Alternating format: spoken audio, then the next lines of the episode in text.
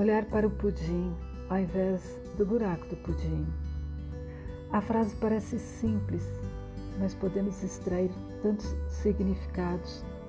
Já tive o prazer de presenciar histórias diferentes. Em todas elas, essa frase fez sentido.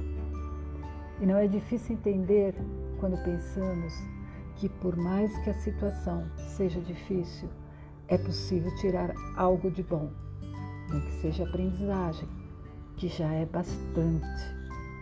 Temos o poder de escolha e isso já é o suficiente para decidirmos para onde queremos olhar. E tenha certeza que essa opção vai fazer toda a diferença em como você vai se sentir. Isso significa que está nas nossas mãos ser mais uma vítima ou protagonizar a nossa história. O que você escolhe?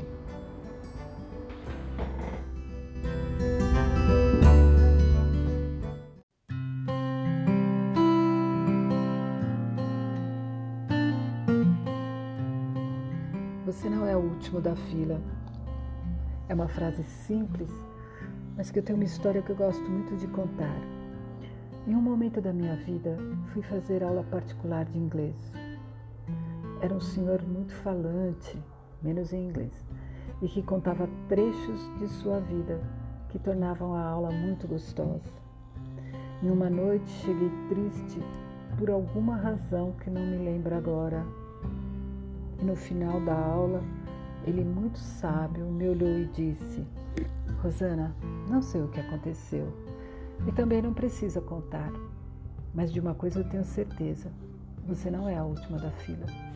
E com essa frase eu fui embora, refletindo. Afinal, ele tinha razão. Não era algo tão grave assim. E me fez pensar que, é claro, que existiam pessoas com situações muito mais difíceis do que a minha. E mesmo assim, ele não seria o último da fila. Você já parou para pensar nisso? Quantas vezes reclamamos de situações sem imaginar que podem ter pessoas que estão em situações muito piores do que a nossa. Tudo bem que isso não é uma justificativa, mas é uma forma, talvez, da gente ter um pouco mais de gratidão e pensar: eu não sou o último da fila. Thank you.